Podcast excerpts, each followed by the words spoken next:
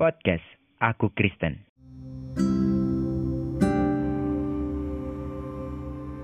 Jodoh nggak bakalan lari ke mana. Kalau Tuhan sudah menakdirkan kita berjodoh dengan orang itu, maka pasti kita akan tetap berjodoh dengan orang itu. Kita masih berbicara tentang kisahnya Ruth dengan Boas. Ketika Naomi menyuruh Ruth untuk mengampiri Boas di ladangnya sedang tidur. Dan di sini Ruth mengungkapkan uh, perasaannya kepada Boas karena disuruh oleh mertuanya itu Naomi. Dan apa jawab Boas tentang akan hal itu dikatakan di dalam Rut pasal 3 ayat yang ke-12 berkata begini.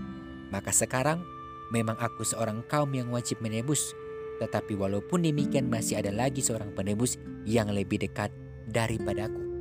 Ternyata hubungan Rut dengan Boas itu nggak langsung mulus. Ternyata masih ada penghalang. Masih ada orang yang seharusnya yang akan menebus Rut yang justru mas, hubungannya masih lebih dekat daripada Boas itu. Tetapi ingat pada akhirnya Ruth tetap menikah dengan Boas karena Tuhan sudah menakdirkan Ruth dan Boas itu berjodoh. Jadi ingatlah untuk kita semua, jodoh itu di tangan Tuhan. Kalau Tuhan menakdirkan kita berjodoh dengan orang itu, sekalipun ada rintangan, sekalipun ada masalahnya, ingatlah. Kalau Tuhan sudah menakdirkan kita berjodoh, tetap berjodoh.